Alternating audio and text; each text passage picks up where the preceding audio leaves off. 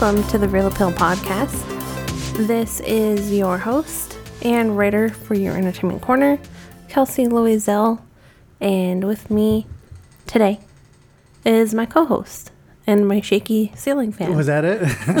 I was like, what the fuck's that noise? uh, what is my name? What what is in a name? Uh, sorry, I had to fix my mic. And my volumes. There you go. I know, and I think you had my gains up really high for a second. Uh-huh. Yeah, it's all good. It's all good. Anyway, uh, Mark Salcedo, uh, managing editor and writer at ScreenGeek. dot-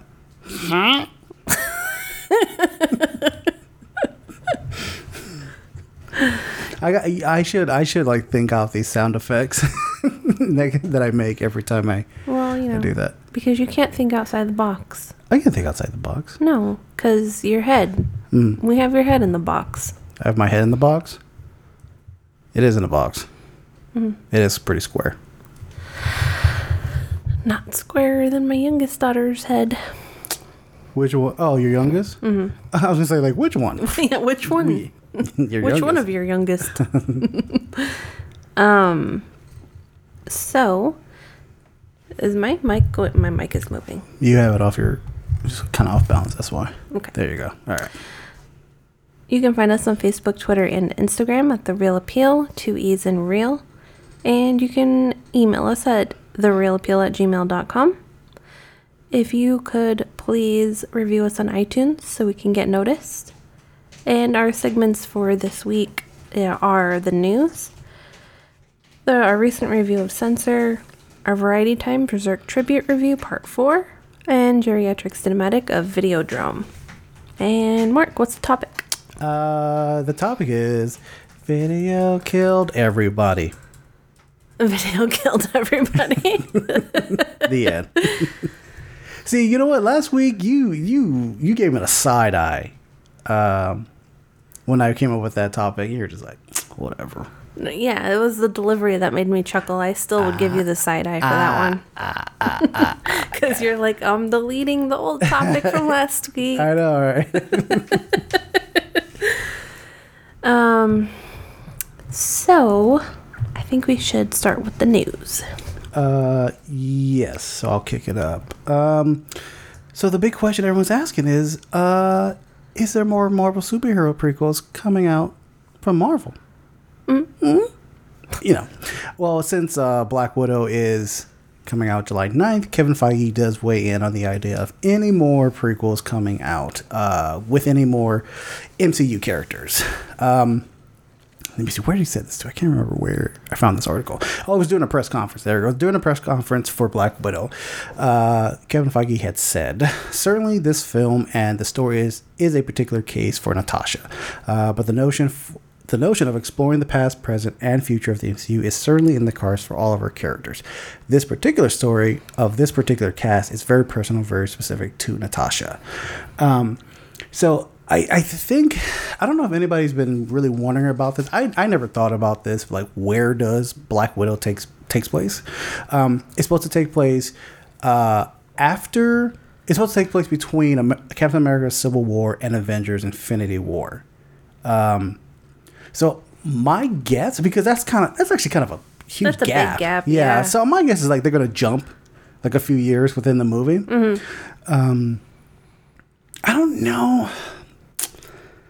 I don't know if I want to see a prequel, another prequel with uh, any of these characters. You wouldn't be interested in like Hawkeye?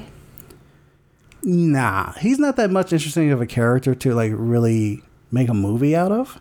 Like I've been reading this Hawkeye comic book. I forgot who's the writer, but it's like it's it involves like Hawkeye like losing his hearing and him tra- training like Kate Bishop to be the new Hawkeye. Um, and that's actually pretty interesting. But like that's not a prequel story. That's like well into like him in the in the Marvel universe and everything like that. Um, I'm trying to think. See, no, because we got our origin stories. We got our Iron Man, maybe a Black Panther one, a prequel. Yeah. Maybe I wouldn't be. I wouldn't. I would be down to, to watch that. Um. Nah, no, nobody else I can think of that I would really care to see. It's just not coming to me. At the I'd moment. really like to see like Killmonger. mm, you know what? That did pop my head too. I was like, yeah, but yes, I I agree with you with that. Yeah, Killmonger would be interesting, like how he got his training and like became like badass character, Yeah, this and, like- badass villain that people liked. oh, oh, you know what? A Thanos one. I wouldn't mind seeing a Thanos prequel. Really? Yeah, yeah, yeah. Like With what- like Gamora, like working with him side by side, or even before her. before that like what like him like he you know he kind of just went over what he wanted why he came to this conclusion like hey like we got to cut off 50% of life and blah blah blah my society was like you know our resources were running low and stuff like that but i i, I want to see that in motion like i want to see if thanos was always i mean of course i can see it in a comic book but like in movie form i wouldn't mind seeing like a prequel to thanos Yeah. or or maybe the ancient one from Doctor Strange. Oh, that would be really cool. Yeah, but not not get uh I forgot the actress name. Don't get her. Don't Yeah, get her. don't get her. yeah, Marvel was like, yeah, we kind of fucked up on that one. We we shouldn't have whitewashed that character. um, I forgot what I was gonna say too. That's okay. Okay, you want to go to the next Mm-hmm. story? John Wick 4 casts Hiroyuki Sanada alongside Keanu Reeves. So Chad, uh, Chad Stileski, Stel Stilsky, Let's say Stelsky. Let's say Stelsky. Stilsky. Chad Stelsky. say it like that. So he's coming back to direct um, the sequel, and it adds Donnie Yen, who's from Rogue One, a Star Wars story, uh, Shamir Anderson, who's from Stowaway, and uh, Japanese British pop star Rina Sawayama. Um, it will also have Bill Skarsgård. Oh no, wait, no, he's in talks. Yeah, yeah, yeah. He's in. To- you know what? I heard a rumor. It's just a rumor, so there's no clout to it. That supposedly they're in talks to get Wesley Snipes to be in John Wick Four. really? so down, so down. Anyway, anyway, continue. You said I heard a rumor, and I was like, Umbrella Academy. I know, right? um. So there are sources that are saying that Sanada will be playing a key character known as Watanabe, though um, Watanabe. Watanabe. Yeah. Um, though there obviously there's not enough information about the plot or anything even close to that. So um, Lionsgate has been keeping it pretty close to the to the vest there. Um, even with character character descriptions. So um, the only thing we really do know is that Yen will be playing an old friend of John Wick's, and two of them share many of the same enemies. Um, In Let's just go with Stolsky. Fuck it. Let's roll with it. It's, it's recorded. Stolsky. He, he has to say his name like that in interviews now. Chad Stolsky is probably it's probably completely different. but. I don't even say Stolsky. I'm like Stolsky. I know Stolsky. yeah, his license plate has a question mark next to his last name. Stolsky. So he said in a statement, having long admired Hiroyuki as both actor and action performer, I'm thrilled and honored to welcome him to the John Wick family. I love this idea. I'm al- I'm also worried about this because Hiroyuki uh, Hiroyuki Sanada like he's shown up in other movies, but for some reason he's in the movie for like ten minutes or some shit like that. And like that's it, he's gone. Was he? He was the one that was in the beginning of uh, Army of the Dead. Army of the Dead. Yeah, he was in. He, he was the billionaire that hired the, Oh, the yeah, team. Yeah, yeah. Yeah, no, I was thinking of um, Mortal Kombat. Mortal Kombat. He's in like the first fifteen minutes and then gone, and he's not in it for the rest of the movie till like near the end. Yeah. you know um even in like westworld he like was in like a few episodes and then gone and then he was in like one episode like the latest season Maybe he makes all that money now. so- i know but like this dude is a great act he this dude is a phenomenal actor not even just like his american stuff but like his his like uh his i, don't want to say his korean or japanese i might be wrong on either one of those um but even like his foreign stuff is like fucking phenomenal he did this movie with michelle yeoh oh, I can't remember the name of it. It was so fucking good. And he was like, I think it was like 80, 80, 81 or something like that. He was so fucking young. Apparently, that dude's been acting since like the 60s. Jesus, he doesn't even look old enough to be acting that long. Yeah, I think he like, I, I read up on him. I think he started acting when he was like nine or some shit like that. Wow. Yeah, Awesome. Very awesome. I think you should take the next one. Oh yeah, uh, Blacula is getting a reboot from MGM. E- MGM, uh, uh, Bron. also Bron and Hidden Empire Film Group. All right, so MGM, Bron, and Hidden Hidden Empire Film Group uh, groups Deon and Roxanne Abbott Taylor. They're teaming up for essentially like a reboot of the black black exploitation horror classic. Um, we we did an episode on Black uh, not on Black Box Cinema, excuse me, on Blacula. You know what's so funny though? Huh. Because we picked it and, we're, and we're like, we're never gonna get to pair this up with anything. like it's too out there. We will never be able to pair Blacula up with yeah. anything. And Oh, then yeah, we could've- Now here Oh, comes Blacula. Oh, you know what? We could do because okay, There's a second Blacula too, right? Yeah, okay, so the story goes that the new film is going to be a modern reimagining of the 1972 film directed by William Crain, uh, starring William Marshall as Blacula. But the reboot is going to pick off where the original saga left off in 1973 sequel, Scream Blacula Scream. So when this when this comes out, we're doing Scream Blacula Scream. Oh, okay. Straight up. um, so uh, there is a there has been a, a description of uh, a tease description of this reboot. Okay, you know they call it like an updated classic story. Okay, so how it the description goes is that Blacula is an ancient African prince who is cursed by Dracula after he fails to agree to end the slave trade. I remember that being a plot in, in the Blacula movie because Dracula is a racist.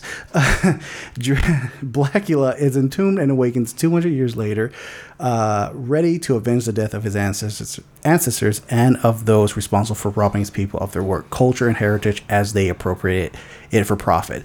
Um, I read somewhere that it's supposed to be set. I can't remember. It's supposed to be set somewhere, but it's supposed to be set like maybe during like a pandemic.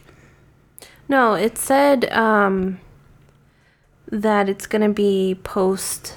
Uh, it will be set in a metropolitan city post coronavirus pandemic. Yeah, po- yeah. There you go. There you go. Okay, so, So it'll be after. The yeah, the. After Effects. Yeah, so totally for this. Uh, Deon Taylor will direct the project. Uh, the script will be co-written uh, with uh, Micah Ranum.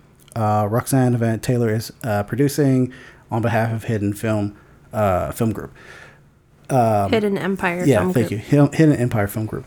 Okay, I'm interested in seeing this. Me too. Really interested in seeing this. Um, you know what? Let me look at the Deon Taylor.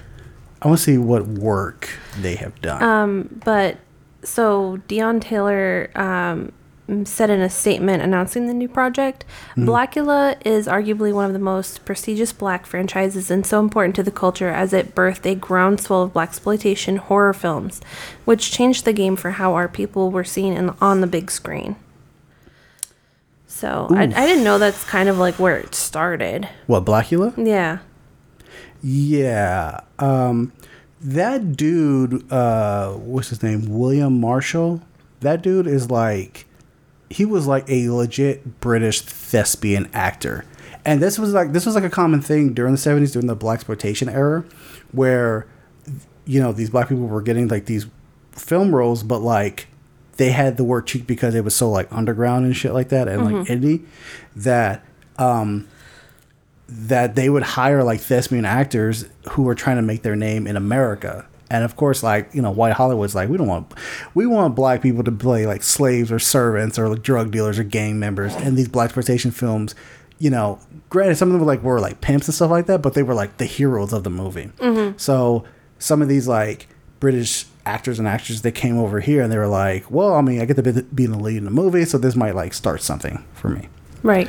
Um, All right. I was excited. Now I'm nervous. so Deon Taylor, he's directed like these like really bad, kind of like I mean they're like predominantly black films, but they're like the kind of like bad thriller black films. Like he did this movie called The Intruder. Uh, I haven't seen it, but I saw the trailer. It looked really fucking bad. He also did this movie called like Fatal. Um, which- Intruder. That's not the one with Dennis Quaid, is Yep. it? Yep. I didn't watch that. I kind of want to watch it because I heard the ending is like batshit crazy. Really? Yeah. Um, We should watch it this week. nah. I like I say that now, and I'm just gonna like forget about it. uh, but however, like I said, I'm I'm definitely looking forward to this this reboot. I want to see what happens. Yeah. Yeah. So what what else we got? Um, Steven Spielberg and Netflix are going to work with Amblin Pact for multiple films a year.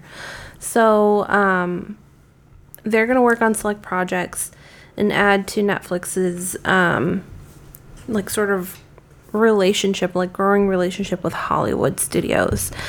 Um, so Amblin's chairman, I didn't know Steven Spielberg was the, the chairman of Amblin. Um, he said in a statement shared with media At Amblin, storytelling will forever be at the center of everything we do, and from the minute Ted Sarandos and I started discussing a partnership, it was abundantly clear that we had an amazing opportunity to tell new stories together and reach audiences in new ways. This avenue for our films, alongside the stories we continue to tell with our longtime family at Universal and our other partners, will be incredibly fulfilling for me personally since we get to embark on it together with Ted, and I can't wait to get started with him, Scott, and the entire Netflix team. So this this news dropped like today, the day of this recording, which is on it's Monday, the twenty first of June.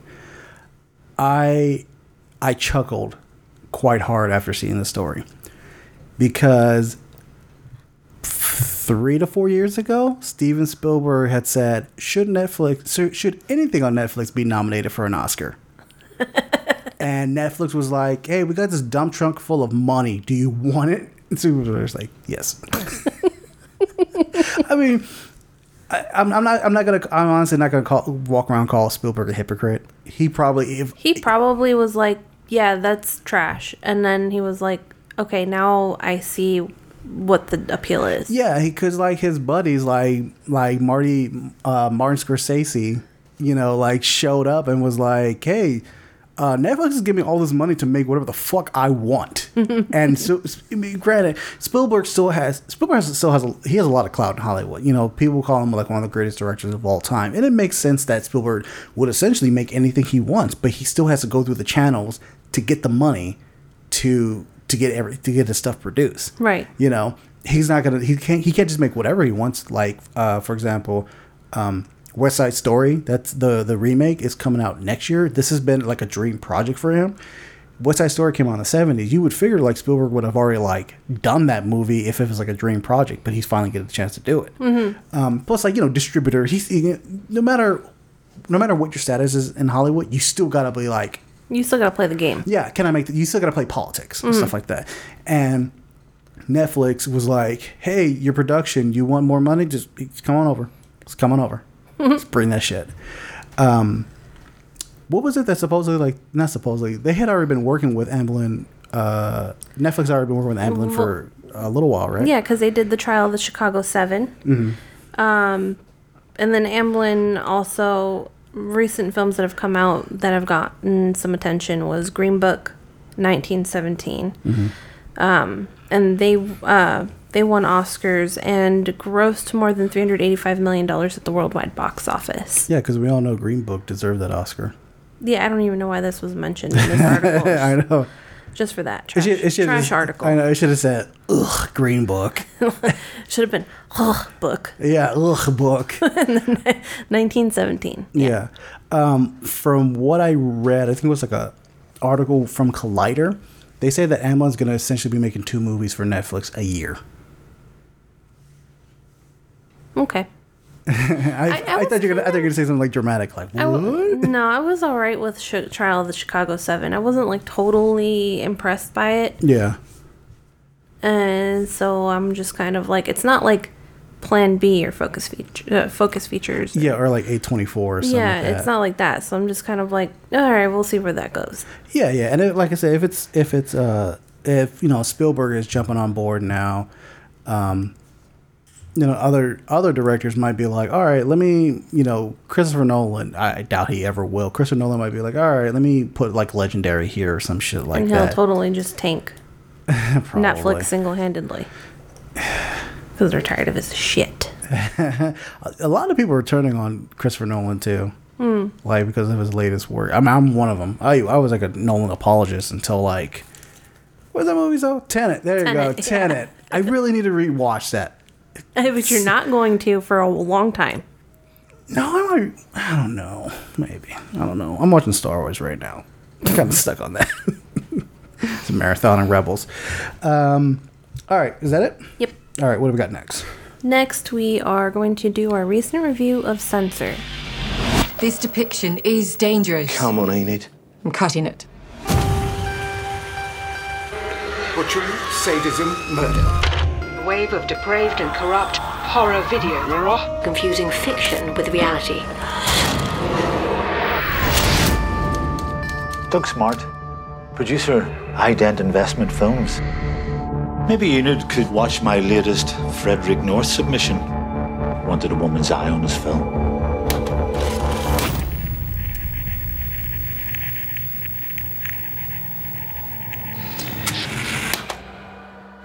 There's this actress. I've got this feeling that's Nina. Oh, my sister. You know, if someone did take her, then they're still out there. You've never been clear on exactly what you remember. You'd be surprised what the human brain can edit out when it can't handle the truth. Someone's losing the plot. I was wondering if you had anything else on this actress. What's going to happen to her?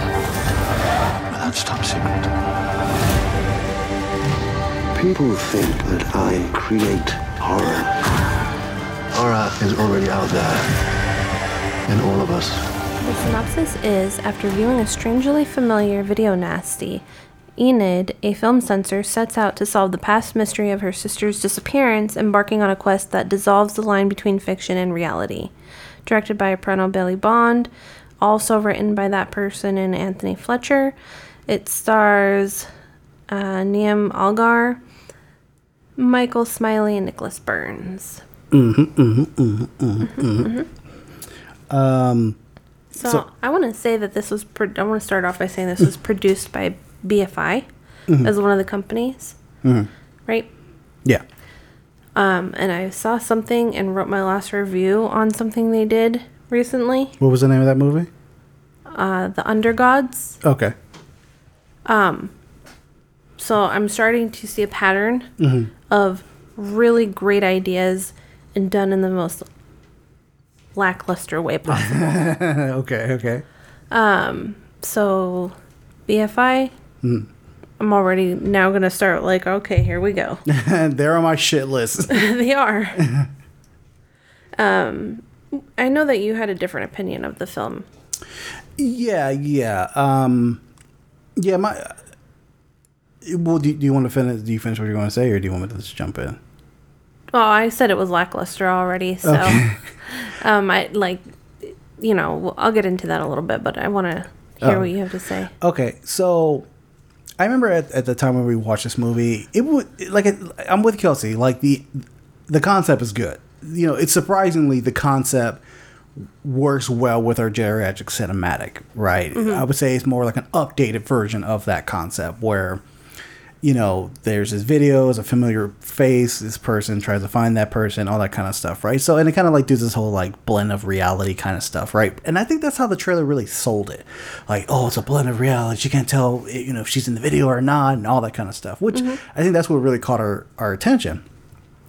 Um, it, this movie does, it does move pretty fucking slow. Like and i know this is trying to invoke like the 80s type horror the slow burn horror. And this movie does it in a very it's in a super slow manner. Um, however when stuff starts like really picking up that's when um, it got better. And as i thought about it like a couple days later i realized it wasn't as bad as i thought it could have been. I think it could have been like really like shit. Like this this movie had plenty of uh, plenty times where it could have just been like a garbage ass film. So I think it barely like got past that. Um it seems like they they do a couple like leaps in logic of like the the the what's it called? The like the disintegration of this woman's like psyche like of her mind. It kind of like jumps pretty like the, at the time where it's like moving slow it could have spent that time really like delving into like why this person is like losing her mind it feels a lot like she's losing her mind Mm-hmm. and you don't get to hear or see the dialogue in her mind. Yeah, like a visual, like a proper visual aid or for it or anything. Yeah, like she's just there. yeah, yeah. And I- you're like, okay, like explain something. Yeah, I can I can see that. Like there's like like, like there's this whole mystery of like of uh how do you say her name? Ed, Ed Enid. Enid. Yeah, how Enid had a sister and her whereabouts are unknown and stuff like that. I was cu- really curious about that. Mm-hmm. You know, I didn't need to like paint out exactly to like know what happened to the sister, but like that's I think that's the part where it was really getting interesting. Like, oh shit, like like what happened? Like all this kind of stuff, right? Yeah. And they were they they seemed like they were kind of like leaning into it, but there was really no like resolve to it.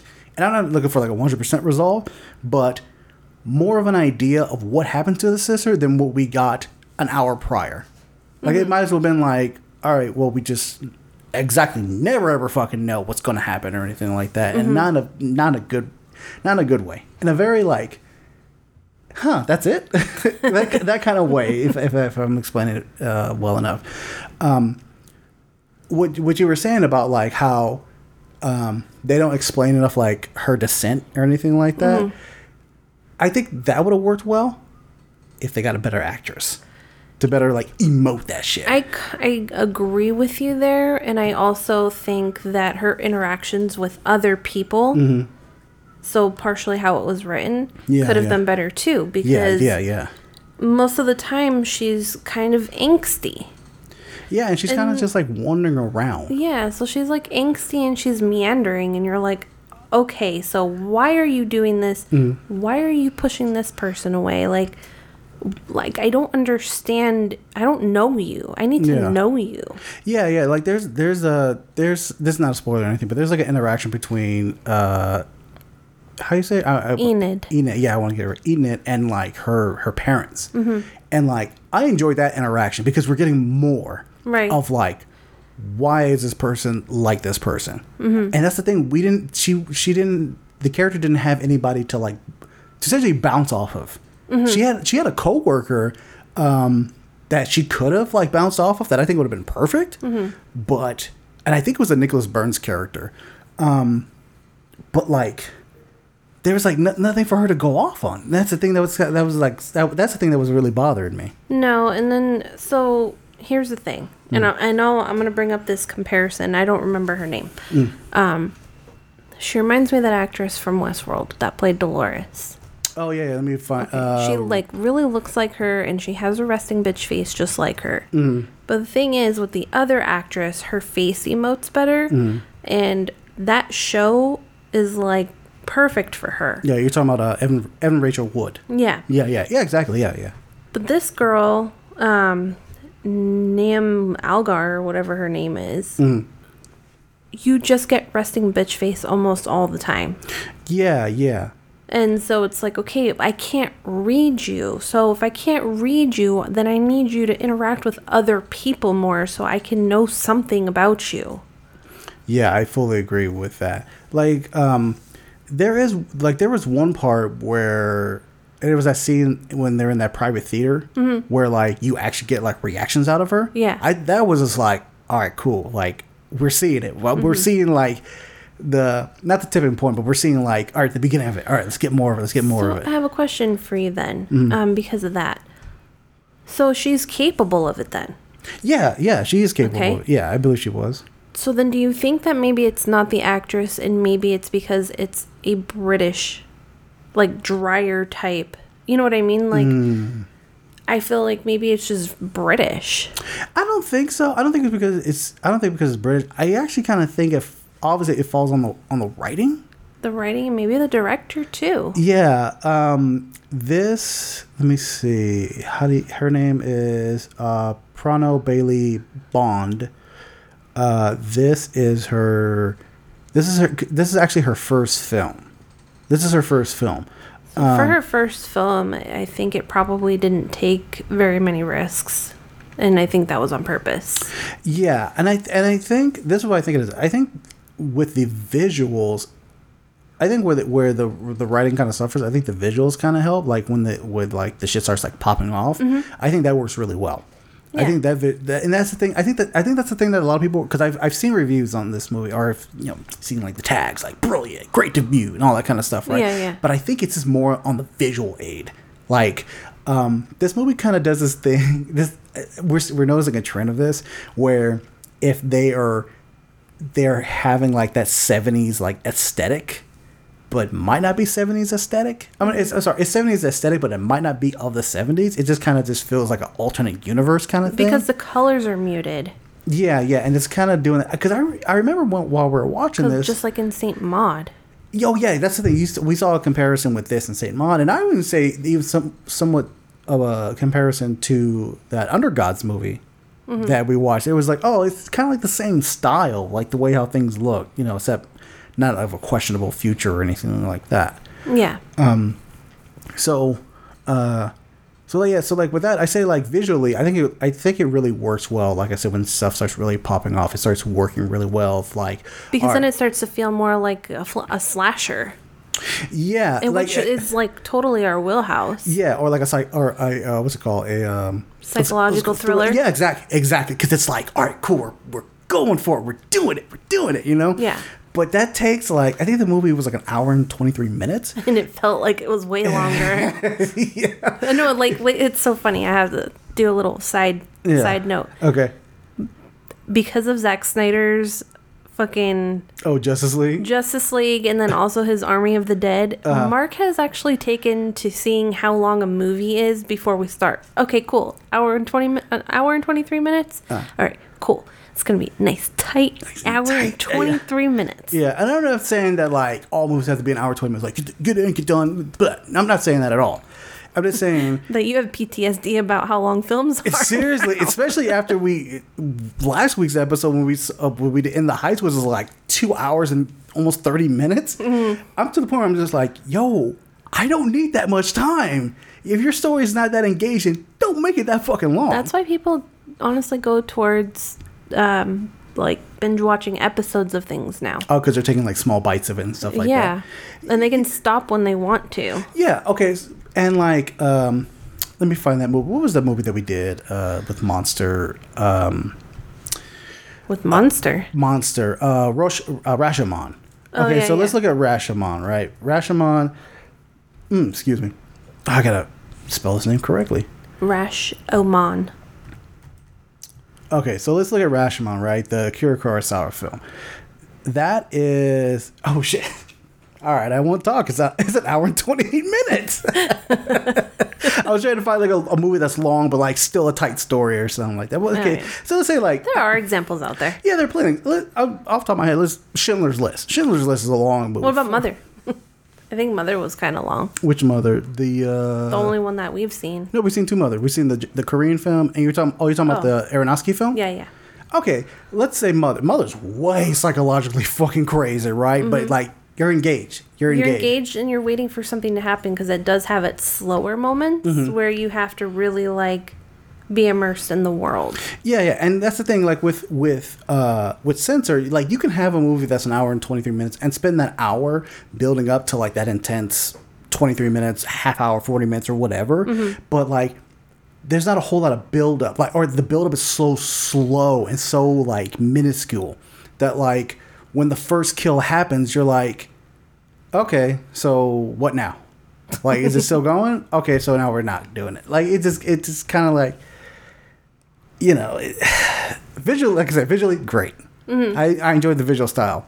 Pacing is like slow as fuck. Writing could have gone through maybe another couple of drafts. I think. Mhm. Um, and I think uh, what's her name? The actress, Niamh Niamh Algar. Mhm. Um, like she, I think she just she's just you could you could have someone numb, but you can have them emote when it comes to it when there's a moment to it. Because numb people aren't constantly numb. Yeah, Like I get numb a lot. yeah, But that means I also have to have a release. Mhm. like so like as a real person, I'm either sometimes I'm numb or I'm in pain. yeah, And usually if the numbness wears off, then it's more the pain feels more. yeah. The, the emoting starts coming around Yeah. and stuff like that, and that and that's the thing. Like the times where the character could have like pushed hard, or could have, or could have seen her demeanor, her like hard because she oh because there you go. Now now I'm remembering it. Because at the beginning she has like this hard demeanor of like we gotta censor this censor this not good not good too violent too bloody blah blah blah blah right? She almost comes off as like a very nerdy, like badass. yeah yeah right? Okay so it would have been this movie could have like done a lot better if it would have better display that being her her what's it called her armor being chipped away or whatever the term or however you want to say it but like that that, that demeanor being chipped away bit by bit until she like fucking loses it then i'd have been like all right cool that's totally warranted but it goes from like here to like kind of yeah and then like all right now we're crazy and it's like what um, Her interactions with her parents could have been Mm-hmm. a lot better too.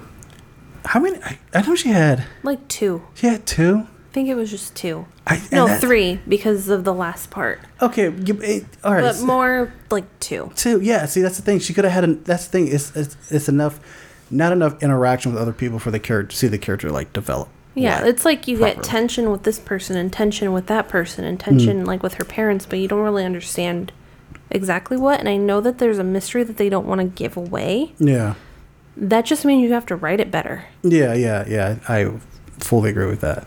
Um, okay, so you want to hop into the spoiler section? Mm-hmm. Uh, okay, so yeah, we're gonna get into the spoiler section. Uh, we're gonna talk about censor and great lengths and all that jazz. Um, if you haven't seen censor, you know we're gonna give you a spoiler bumper. If you have seen censor, we're still gonna give you a spoiler bumper, so you know we're in the spoiler section. You know, because that's how we roll. That's where the fun is. yeah. So uh, here's a spoiler bumper right about now.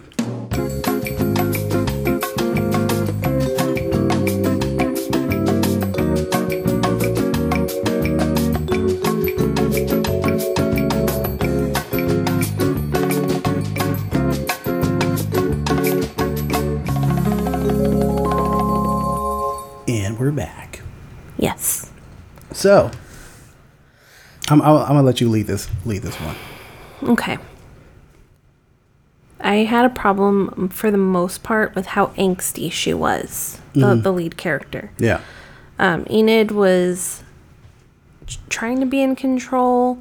Um, she she seemed like she was in control, and then you start to understand that there's some things that were wrong with her childhood. And you find out her sister was missing, that maybe she had a hand in it, Yeah, yeah. but they don't really tell you what happened because she had amnesia. or like selective memory or some shit like that. Yeah. Yeah. Um, I get that whole like mystery aspect of it, mm-hmm. but I don't like it because it didn't amount to anything. Like if you're gonna Yeah. have mystery like that, mm. have it amount to something. We didn't even find out if she killed her sister. Yeah, I mean, there was like that's the thing. Like there were like they hinted that that might have happened, but like But they also play with the idea that she was just abducted and she left her there. yeah, yeah, or uh, yeah, and that's the thing. It's like those two possibilities. That's the thing. It's like these two possibilities where they could have taken a multiple possibility. She could have like fell into a fucking hole, or she could have been attacked by a bear, or you know, just just throwing stuff out there, right? Mm-hmm. So it, and and I think with that would have like really allowed the selective memory of like her reality breaking of not knowing which is real and stuff like that. But we mm-hmm. get like two two possibilities. She had a hand in her her sister being killed, or or the the main character killing her sister, or someone being abducted, and like that's it. But there's like no like nothing leaning to or either, and it's just kind of like like what like in the middle like so what happened because it le- lead and i'm not saying it should have said either for sure like 100% but it should have at least gave us an idea of like oh maybe it really did happen this way No, I here's the thing. Uh. I am actually not that mad at the idea of it not being resolved mm-hmm. because I think they really wanted you to focus on her spiral. okay and that was lacking That's what I'm saying. yeah okay i give you there was not enough to go on. There was she was just maybe teary eyed here. She was bitchy to like everybody. Um and that was it. And then she like killed someone. My favorite part though was when she accidentally killed the producer and she goes, Thanks for the drink, bye. like yeah Um, but there's not anything that you're like the like there's no real dialogue there's no emoting. They're like, what? So what? I'm just watching this Mm-hmm. really drab colored movie drag on for an hour. Yeah, yeah, yeah. Um, okay, so, um, because I don't want to completely shit on this movie, I will say the part that I really did like, and I couldn't go into detail obviously because it's very spoiler uh, detail. I think when it when it starts getting crazy, like the final like twenty minutes, Mm-hmm. Yeah. that's when it's like, all right, this is what I want. Yeah, this is what we want to do. All right, cool. Now we're like fucking with her reality Mm-hmm. and all that kind of stuff. Like even like the part where um the uh director guy, uh what's his name? Like Nathan Fox, the Nathan Fox character. Mm-hmm. Uh, oh, Frederick, Frederick Frederick North, okay, played by Adrian uh, Schiller, I think that's his last name. Even like they start fucking with the idea of like this might be like a snuff film or some shit like that. Like this person might actually be dead. That the Eden character, uh, Enid, yeah. Enid character had like recognized as her sister, the Alice Lee actress.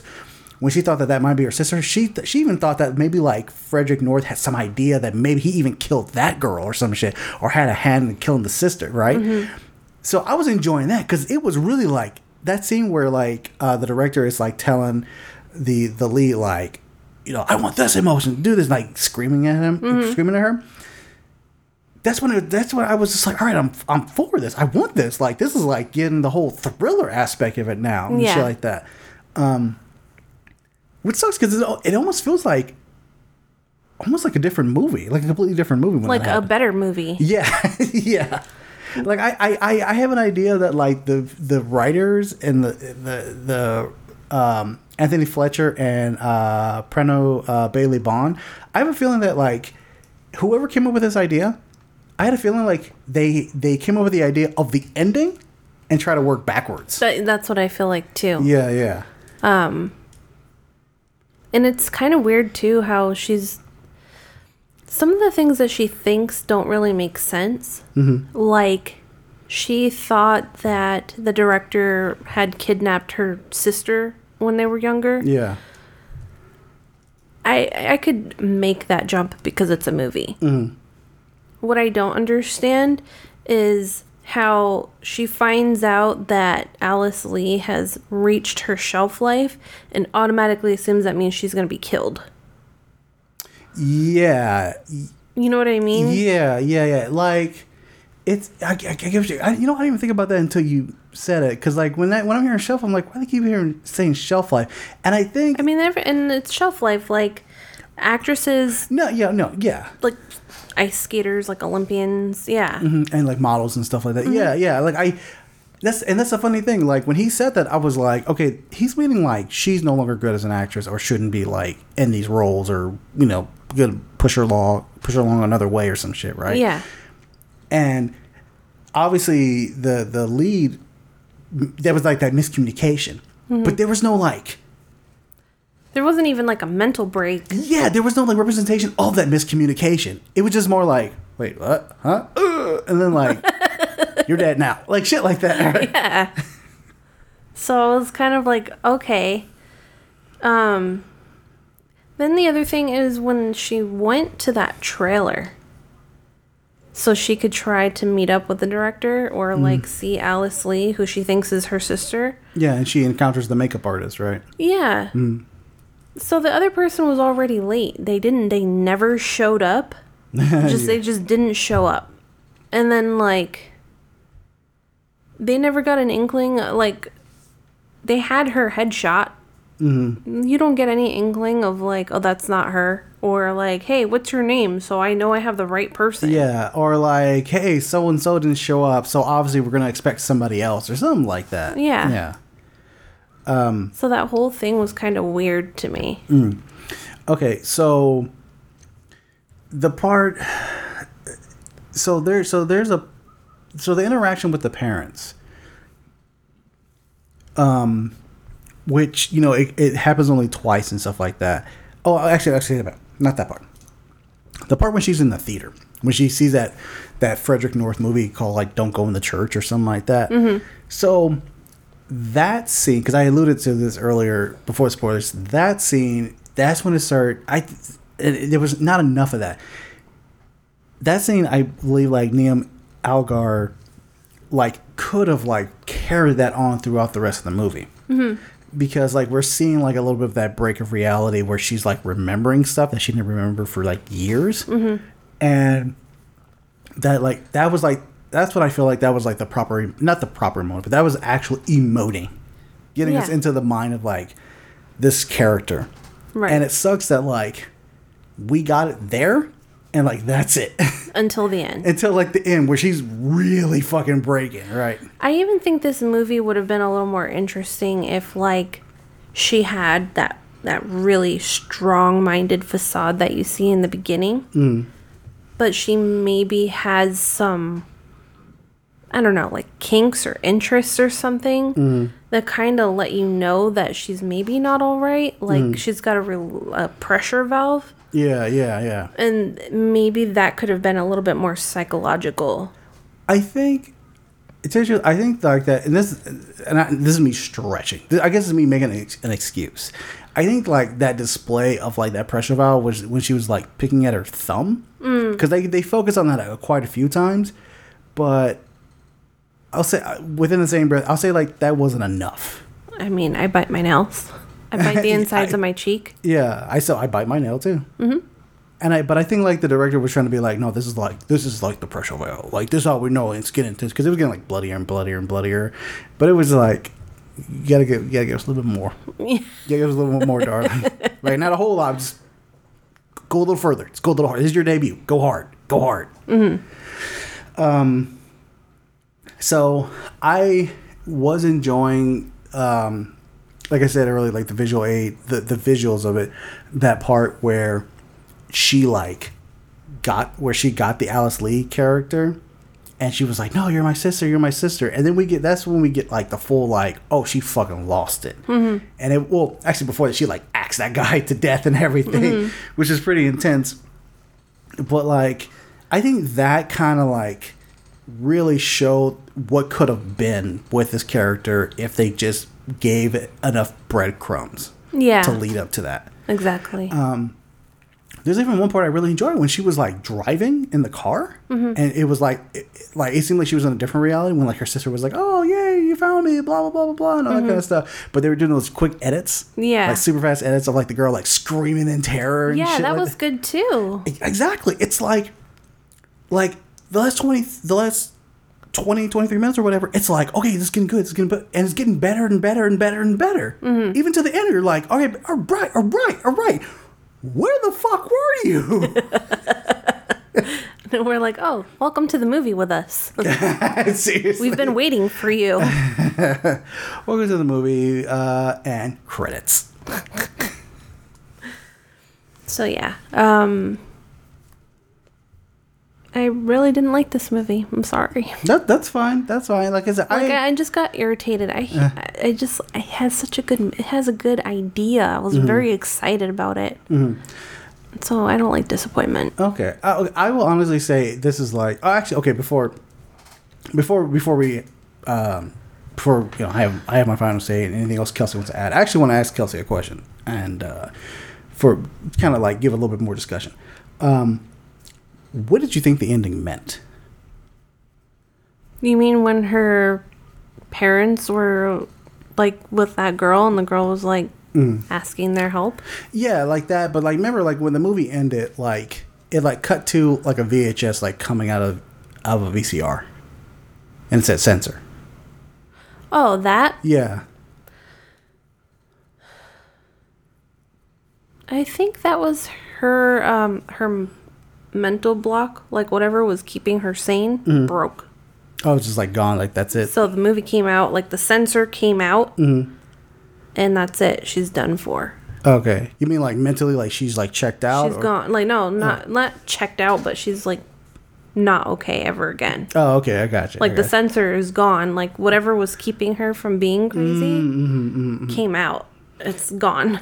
You know, I now now I mean that, you say that you're like the sensor's gone. I'm thinking, okay, maybe like that amnesia or that selective memory is gone, so now she knows what happened. So why don't we see that? Oh, I like I don't know if there's a post credit scene. We like into the movie. We're like, all right, we're done. Fuck it. Don't care if there's post credit. um, yeah, like that ending. Um, I actually have a theory. I, I mean, like it's just a theory or whatever. I actually think like what happened. We essentially just saw like a movie. Like we saw a movie within a movie. Like you know how like they were saying like these nasty films or whatever. Mm-hmm. There was like a sense of like realism to it. That at the point where like some people thought these movies were real and Mm-hmm. shit like that. I think when this movie ended, it was like saying like, oh yeah, this was like within this world, this was a movie within this world, and that was like a real like snuff film we just watched or some shit like that. Like we're Yeah. trying, like the director's trying to put us in the mind of that world of like someone who just found this tape. I kind of thought that too, but Mm. I, I'm kind of like when I have, you know, a Say censor. Mm, oh, okay. You know, I was like, no, I will say it. What? Pretentious. Oh, for I think you say logistics. no, Uh-huh. n- no, this whole thing is a logistical nightmare. okay. Um. No, it's pretentious. Like my brain didn't want to believe that that's what they wanted to say, so I went somewhere else with it. Mm-hmm. oh, okay. You know what. I mean? Because got like, it's like, okay, that's been done before. No one gives a shit. Like, Yeah, it just makes it m- weightier if it happened to this character, not mm. like it, oh, it was another film within a like, film Yeah, like it, like it didn't matter. It's shit like that. yeah, because that's the thing that you hate too, when when it's like a whole dream of a movie or Yeah, yeah, it's like, like- that same thing. Yeah, I think like I think if it's done well, then I'm like, all right, I'll take that. If it's with if it's like somebody's mind, like for example, actually, no, I can't say that movie because even if I say the title of the movie, I, I just spoil the entire movie. But like, there's a particular movie where like somebody, um, you know, finding out like something happens in somebody's mind, you know, and that and that kind of like. It, it to me it kind of like opens the door of like oh this is a really fucked up movie and I always like a movie that has like a really fucked up ending that kind of like psychologically fucks with you Me too. and this movie, like I think this movie tried to do it, but didn't do it so well because we don't get the we don't get enough of those stepping stones. No, and then when they did give us stepping stones at the end, they want to give us that VH tape that comes out. Mm-hmm. like, no, you're like, I'm not taking that step. no. okay, so uh, another spoiler spoiler question: What do you think happened to the sister? I just think that something happened. Mm. She got lost or something. And they just never found the body. I, yeah, I think I think they just didn't find the body. Like she got lost Mm. or something, and uh, Enid's young mind probably ran away from her. Mm-hmm. Like this could happen. Like fucking my older daughter, how she gets when things are happening, and she like makes a bunch of scenarios up, Mm-hmm. and to the point where she just couldn't remember what really happened or when's the last time she saw her, and Yeah. then you know just it, that just wasn't good for her. Yeah, I mean, because it, it they don't. Um, well, actually, now I think about it, because it I don't know why it took me this long. Um, they don't even. I mean, like I said, they play with the idea that like she might have like had a hand in her sister's death, and it might not have been as bloody as like an axe to the throat or some shit like that. Um, even though it seems like this character might have tendencies to do something like that. Um, But they don't give you enough to know if she would or not. well, that's the thing because I remember when the parents were talking to her about like, you know, we found you wondering, you didn't remember what happened, blah blah. blah. They didn't say like, oh, there was blood on your shirt or whatever. Yeah. So that so that kind of like throws out the idea of like maybe uh, she. I mean, she might have. I'm not saying she necessarily has to stab her. She could have like pushed her off a cliff or something like that. Um, but I would actually have to say I go more on your side that maybe like she disappeared or something like that, and I'll even add to maybe that she witnessed this and like she just like didn't want to, didn't know what to do and just zoned out, mm, Exactly. went to like a catatonic state or something like that, mm-hmm. and then she just can't remember because she blocked it herself. yeah. she um, censored herself. Yeah, she censored herself. Um, I feel like, and I guess this is me making the leaps and bounds. I feel like the director was trying to say how you are one of these people who like censor, whose job is to censor stuff, and how that like that psychologically like fucked with you. Maybe, but that's a very, very thin message. Yeah, yeah, no, that's that's the thing. I'm making like leaps and bounds because this kind of reminds me of uh, stories I've heard about people who work at Facebook, um, who work in like the censoring department, and they have to watch hours upon hours of like horrific stuff that people will post. Like, and I'm talking about like fucked up memes or something like that. I'm talking about like people being murdered or like uh, child rape or like something that's just so horrifying. I to- saw something one time that got through.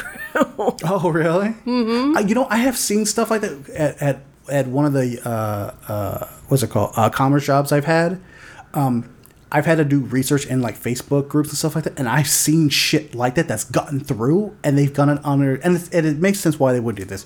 It's gone under the on, under the umbrella of like this is newsworthy, but you're seeing like Oh no, not the thing that I saw. oh I don't know if it wasn't news, Uh-huh. but it was like a video of like some guy who was dead with like his dick in his mouth.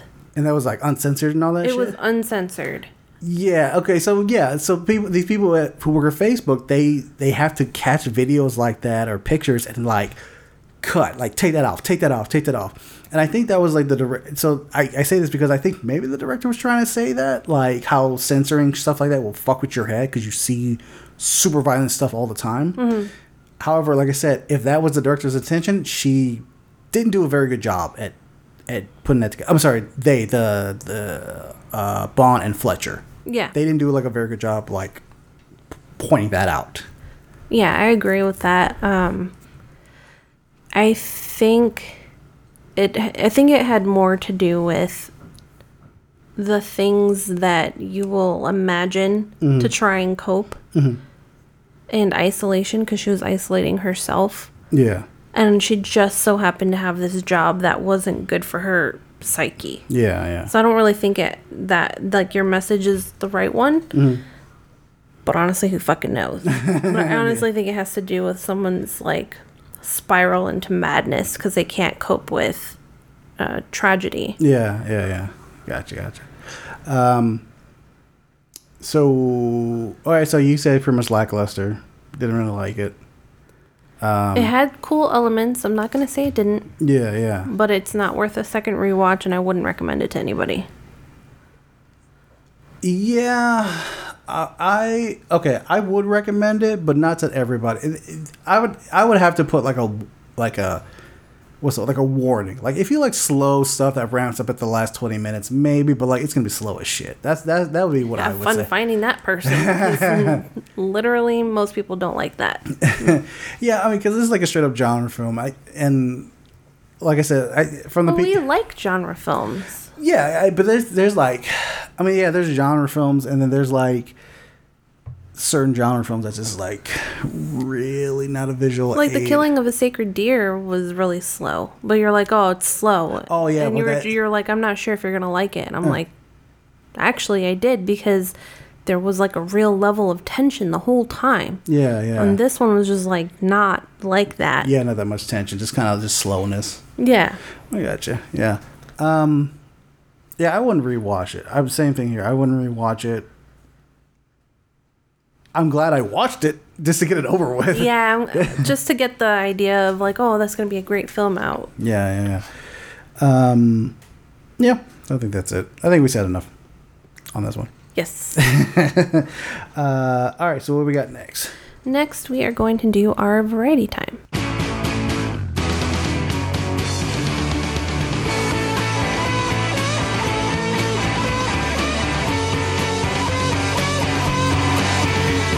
So, we are doing our fourth part of our Berserk. I don't know why I can't talk right now. Our Berserk tribute review. Yes. Um, so we did episodes 13, 14, 15, and 16. We're getting we're getting close. We're getting close to finishing it. I know. Um, I feel like it's getting a lot better. Like it was getting better the last time we talked. I was like, I feel like it's kind of starting to get somewhere. Mm-hmm. This time now, I'm like, okay, we finally are getting somewhere for real. It's, it's really like progressing forward and shit like that. like Casca doesn't really hate guts anymore. Mm-hmm. Um, she doesn't hate guts guts. she doesn't hate guts, guts. look, look, guts. I don't hate your guts. Guts, It sounds like I'm saying Gus Gus guts, guts, or gus, gus. from Cinderella. Mm-hmm. Um, there's this whole storyline about her having her period and how like she can't walk. Yeah, It's kind yeah, of like yeah. she's got to have some like Some medical cramps. No, shit. not even just like Uh-huh. you got to have a medical issue if you can't walk. Well, it's medieval times, you know. Probably, it, you know, I imagine it's a lot worse back then than it is now. Well, I, I mean, so I would have to say that she hasn't had children. Yeah, yeah.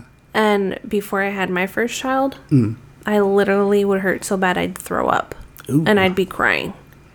So, like, I mean, it's possible, Mm. but obviously, like, I actually had to take medication to help with the pain. Jesus. Okay. And, like, you know, so yes, definitely like a medical thing, right? Mm. Um, most people don't experience that. Hmm.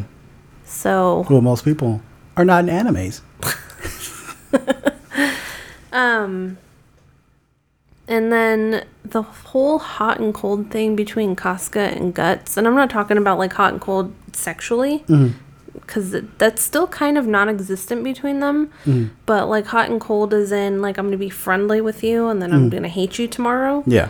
is like it's kind of getting old. Oh, okay. Like I know they're getting more warmer, but like she'll talk to him and he'll seem to understand her, and then all of a sudden like Mm. he's like, "You have to keep up. No one gives a shit if you're a woman." hmm Like I think that was. I think that was more of guts, just like pushing her to like, like get the fuck up. Yeah, keep going, get the fuck up, and everything. Because like, yeah, th- like that part where, um, I think it was the episode the the suicidal act when, um, guts is killing all those guys and stuff like that. Mhm. He's like.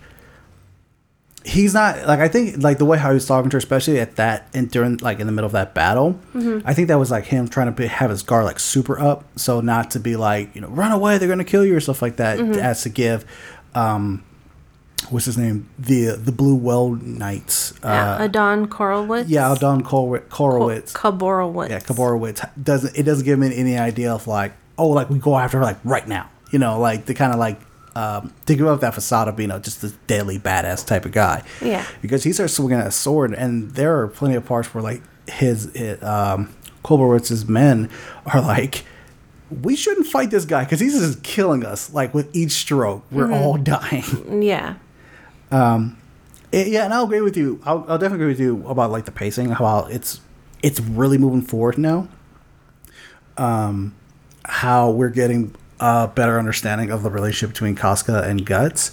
Um, I think this is a really great part, and it's at it's at the end of the Conquer. No, it's at the end of the Campfire of Dreams, where um, Griffith finally shows up and like guts is like he has his bandages he's like taking he's like being taken care of everything like that and Casca goes to griffith and it's just like you know sir i, I apologize i'll never le- um what's it i'll never let you down again you know i'm i'll be ready to fight blah blah blah blah. Like very formal very soldier like Mhm. and how guts is like pushes her like bam like go give him a fucking hug. Yeah. you know and i think that's where we get like okay cool we get like that playfulness between the characters. Like that's how you can really see like they're really easing up together. Yeah. um what did you think? One one part that i really like it was in the conqueror the episode of the conqueror. One part i really like is like that battle uh for the uh at the castle Mm-hmm. I thought that battle was really cool, mainly because Casca like gets her revenge on Kolber- Kolberwitz, Mhm. like really fucks him up.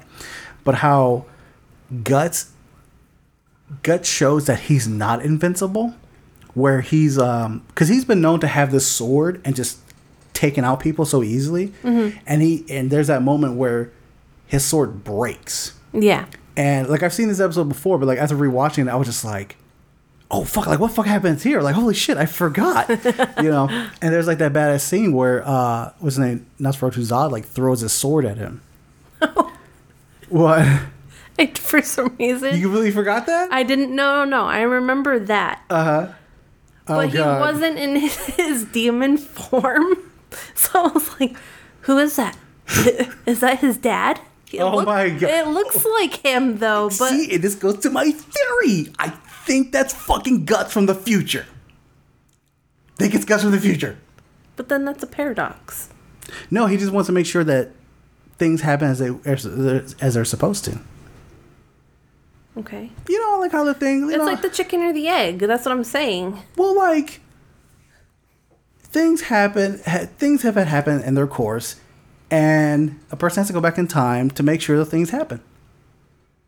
I know time travel's all fucked up, but sh- it's an anime. Fuck it. it's a manga. Fuck it. Okay. What, so what makes you think that it's his future self and not like Just like- somehow his dad or something? Huh. Mm. Because it looks like him. because that's the thing there's been never any inkling that the that these uh apostles from from what i remember from the anime and from and from the manga these from what i have seen these apostles do not have um consensual relationships. And because guts's mother was hung so we had to think that like obviously something happened to her and she like you know she got pregnant and everything like that. Something tells me that like because like a lot of like for people who haven't read the manga like when they have like these apostles and these demons like raping these women they don't rape them and then like leave they rape them to like to death Mm-hmm. so Nosferatu Zod doesn't come off as a person who's like who who's the the the the to um Wham bam, thank you, ma'am. huh The wham bam, thank you, ma'am. yeah he's not the wham bam thank you ma'am he's like the wham bam you're dead maybe Yeah, but I wouldn't say that's probably something that happens every single time either. Oh, I know, I know, but that's the thing. I like, I can't think of anything in the manga that has proven like that's shown me like otherwise. Like even like, um, something keeps popping in my head. The, not the Skull Knight, even the Skull Knight. I mean, the Skull Knight doesn't do anything like, uh, like of that atro- that atro- atrocious or anything. But his thing is like, I gotta kill like Nosferatu's. I gotta like stop the apocalypse. I gotta do this. Mhm. You know, even though he's maybe like a good apostle, hmm he's not a loving apostle or anything like that. You know. Yeah. Um, I get what you're saying because yeah, he does like the same kind of like body structure and stuff like that, and Plus, like like, when he meets him, Mm. when like when he's in in battle with him, mm, he didn't seem like he actually recognized him. He was just like, "Oh, I've heard of you." mhm. I so it would be more like, okay, like I know what your what your weaknesses are, Mhm. because then he'd be fighting himself. yeah, but see, he doesn't kill himself. I think your theory is not a good You- one. It, like, it has a lot of holes. No, no, like you know, I should probably like write a whole article. Just like go in and talk about for like twenty minutes. so anyway, yeah, that's no back to where we're going. That was Nosferatu Zod throwing the sword at him. Or you know, I thought it was like a very big buff Goku. Yeah, Goku just shows up. wow, this battle's really going crazy. Let me throw my sword in there. Yeah. Not not Goku. Was the dad? Who's the dad? Goku's is it Goten? Oh no. who's the Um, dad and who's the kid? oh my God. There's Goku, Gohan, Goten. Those Goten and Gohan are the son. Goku is the dad. Okay. Um, Because the way you said it right now, you sounded like a child. that's what Goku sounds like. really? yeah. Uh, why? Uh, see, now I got this thought of like, what's Goku's dad's name? It's like fucking straight up forgetting. Bardock. That's his name. His dad's name is Bardock. Anyway, all right, brain fart or whatever. Went a different direction. But anyway, um, so what did you think about? What did you think about that reveal about the the king of the castle they were trying to take over? that he knew um, Griffith and like Mm. it was like he had him as a lover or something. Yeah, it's that scene. Remember where Casca tells Guts, like, yeah, I saw Griffith with this guy. Yeah. And she was trying to make an excuse, like, maybe they were like thinking of like strategy and stuff like that. And Griffith was like, no, no, we had sex. we had sex. Um, I'm actually really interested to know what exactly they had going on. Because it's just like, because it's hard to know from the king whether there was love or he owned him in a way. well, I, I know the king, I would say the king had a sense of like love, and Griffith was just like, no, I, I was just using you. Yeah. um may I that, that's the thing. I think that kind of goes into like Griffith's like strategizing of like all right, I, like I and knowing and knowing how like a person thinks, Mhm. like how he was able to kind of like decipher that like these two people had a hand in like trying to get me killed. Mm-hmm. Um, and how he same thing for that king. He like knew that like this king probably had like a fetish for like young boys or some shit like that. And Griffith was like, I'm a young boy, so let me go ahead and make my move and shit like that to get that money. Mhm. Uh, I think it's so funny how, um, how that guy who's just like, oh, you know, of course, of course, Griffith would come back to me. You know, make sure you don't harm Griffith and stuff like that. And it was like, dude, because you want to get your dick wet, it's your fucking downfall. Isn't that always the problem? that is always the problem with men. Our, we, our dicks, our dicks get us in trouble. I can tell you the stories that can get me on they, for days. But you know, like if you think about it in, in terms of like ratios, like logistically, okay. okay, it gets you in less trouble than it gives you fun, and that's why. Yeah, that's right. It's more fun than trouble, and that's yeah. Yeah. But when there's trouble, there's trouble. Oh fuck! Have I ever dealt with that? Holy shit! Anyway, back to back to Berserk. um, so that that I yeah I forgot that like episode the Conquer episode is essentially like an, an entire like battle episode. Yeah, and I feel like the battles are getting harder. Mm-hmm.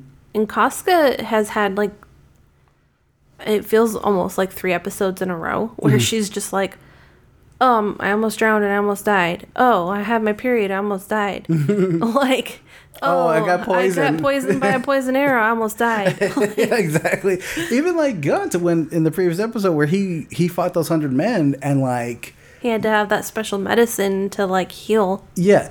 Okay, so that thing that I noticed in that episode where um uh, I, th- I can't remember the character who like gives him gives Oscar the powder. It's like, oh, it's like the special powder. like Judeau or something like that. it was fairy powder.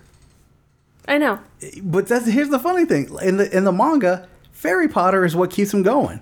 Really? Yeah, he has because he he has a um, Guts has his little friend. Uh, I think his name's Puck, and he's like a little fairy. But like after battle, like Puck and like a couple other people, they'll like heal up his wounds and stuff like. They, his battle, his body's horribly scarred, but yeah, when I when that scene, because I completely forgot that fairy dust scene. When like she brings up, when she brings up the fairy dust, I was like, oh, that's not a Puck. Okay. But it's also really random too. Like of all the times random, that yeah. people have gotten injured Yeah. and this is the time he chooses to bring it out and he doesn't seem mortally wounded either. Yeah. Yeah. Like he's been very wounded before like it doesn't, uh, okay, sure. Yeah, even the doctor was just like, yeah, like I can't give you medicine, just like kick back and like you'll heal. You'll heal just fine. It's gonna take a bit of time. Yeah. But it was just like, no, sprinkle a little bit of fairy dust. Boop, you're on your feet within within like two days. Yeah, cuz they had that big battle they had to do. yeah, exactly. Um so Damn, if I was Guts, I would have kept that fucking sword. The one that Zod threw at him. I I would have too. Yeah, that was a bad ass sword. Shit. Yeah. Plus now he's got to find a new one. I know. I'm picturing like I'm picturing Guts like throwing that sword on the side, and then like Zod is like, he's kind of creeping up. Like, all right, get that sword. All right, God, bye. No, I, I picture more like he dropped the sword and he's like, fuck that sword. And he's like carrying Casca to see Griffith. Mm. And then he's like, okay, my hands are free now. I'm gonna go get that sword. I know. Comes back. Oh, somebody took it.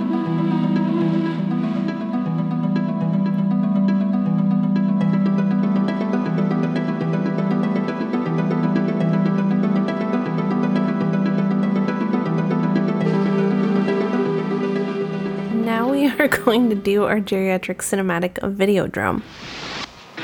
Why did you watch it, Max? Business reasons. Sure. What about the other reasons?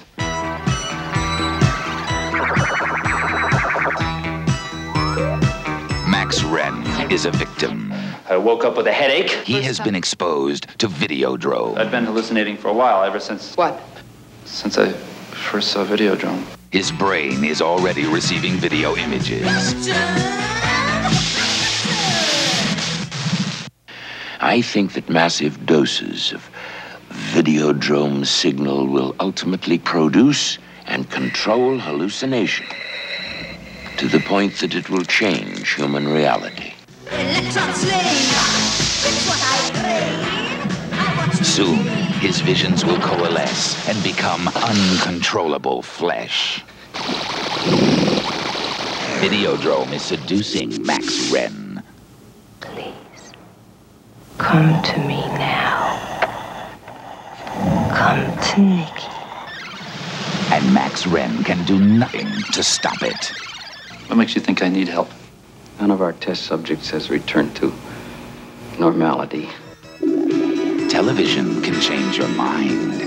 Videodrome will change your body. This film came out in 1983, and the synopsis is a programmer at a TV station that specializes in adult entertainment searches for the producers of a dangerous and bizarre broadcast. Directed and written by David Cronenberg, it stars James Woods, Debbie Harry, Sonja Smits, and Peter Dvorsky. Dvorsky. All right. I'm gonna Dvorsky your ass. Lucky for you, we're not married. Just, I don't know. You should. His last name is funny. You should have said that. Well, you couldn't have said it, but it'd been funny if you said that to, uh, to your ex husband. I want to divorce your ass. Be like, what? Say divorce, weirdo. Um. So yeah, David Cronenberg's Videodrome. This is one of actually one of old David Cronenberg's old films that I never watched. Um. I, I don't know why I never. I think because like it was kind of harder to come by. Um.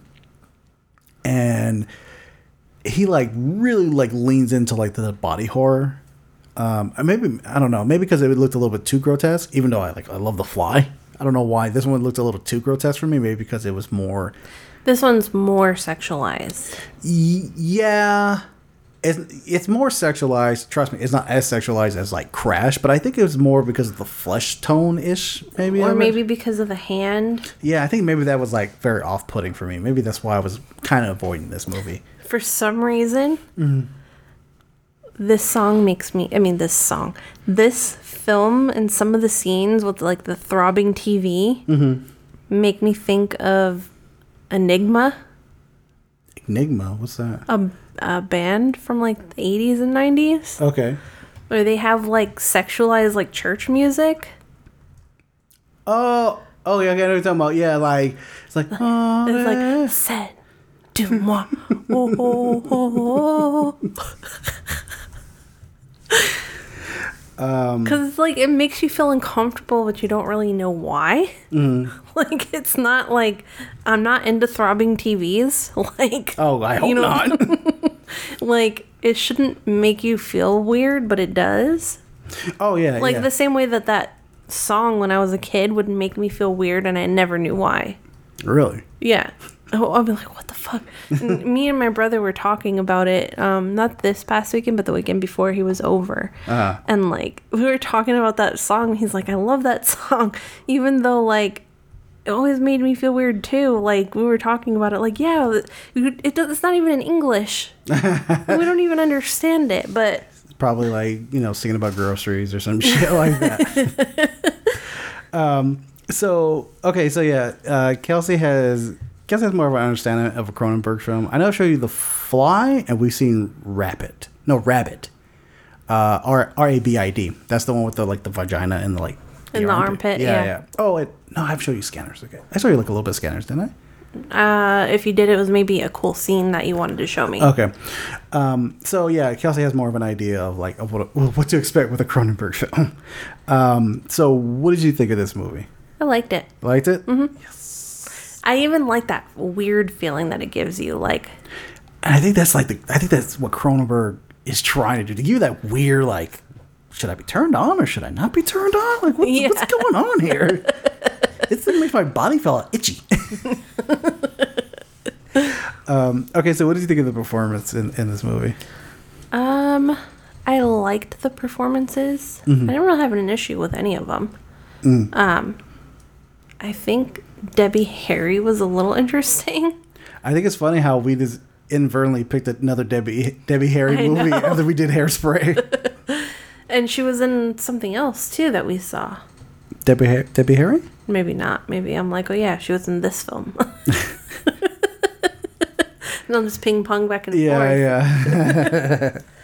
yeah. um, yeah, I, I kind of found her role interesting. hmm Like, I didn't have anything to say about their acting per se, but Mm. I don't know. You don't know. I don't.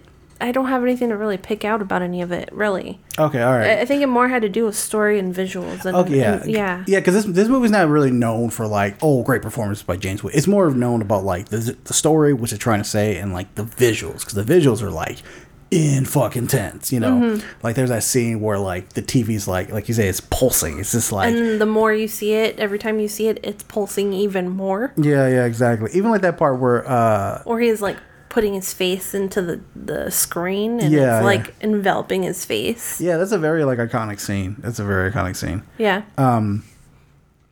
So the uh so what do you think of the, the visuals with this movie? Um. That and the directing. Let's just go ahead and punch that up. Yeah. Um. I liked the the visuals. Mhm. I don't. I would be curious to find out how they got some of the the visuals. Yeah, this I I I've, I haven't seen any of the behind the scenes stuff, but I would imagine the behind the shit scene stuff is fucking great to look at. Mm-hmm. Because the TV is like to me the most interesting part Mhm. because of how many like moving parts there are. I I know that it sounds funny because it's not like an animatronic like dinosaur or Mhm. like like a big monster that they had to make. Mm.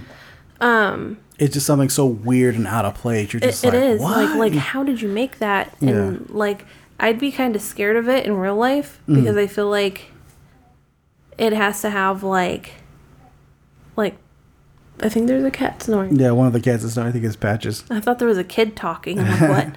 um, it moves in certain ways Mhm. that like I would be afraid like it would suck me in or something. I don't know. Mm. Like I know that's not true, but I have a fear of like like machinery Mhm. And you can't see what's going on inside of the thing Mm. because it's covered up. Yeah. But like if you touch it on the top, like what are you gonna feel? Like oh yeah, yeah, you know, is or if you touch it on the screen part, Uh-huh. like what are you gonna feel? Yeah, yeah, that'd be totally weird if you're like, especially like because these TV are it's it's the '80s, so it's like that wooden TV. That big box set. Yeah, it'd be weird if you're like if it's pulsating, you're like touching, so you're feeling like pulsing wood, which is something that shouldn't happen at all. You're just like, Ugh. Yeah.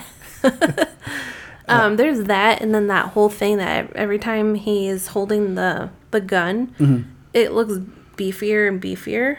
yeah, it's like becoming like part of him and shit like that. But it's weird because it makes you. It's so veiny. It, it my mind. I don't know if maybe I'm just dirty, but it like it made me think of like a throbbing penis.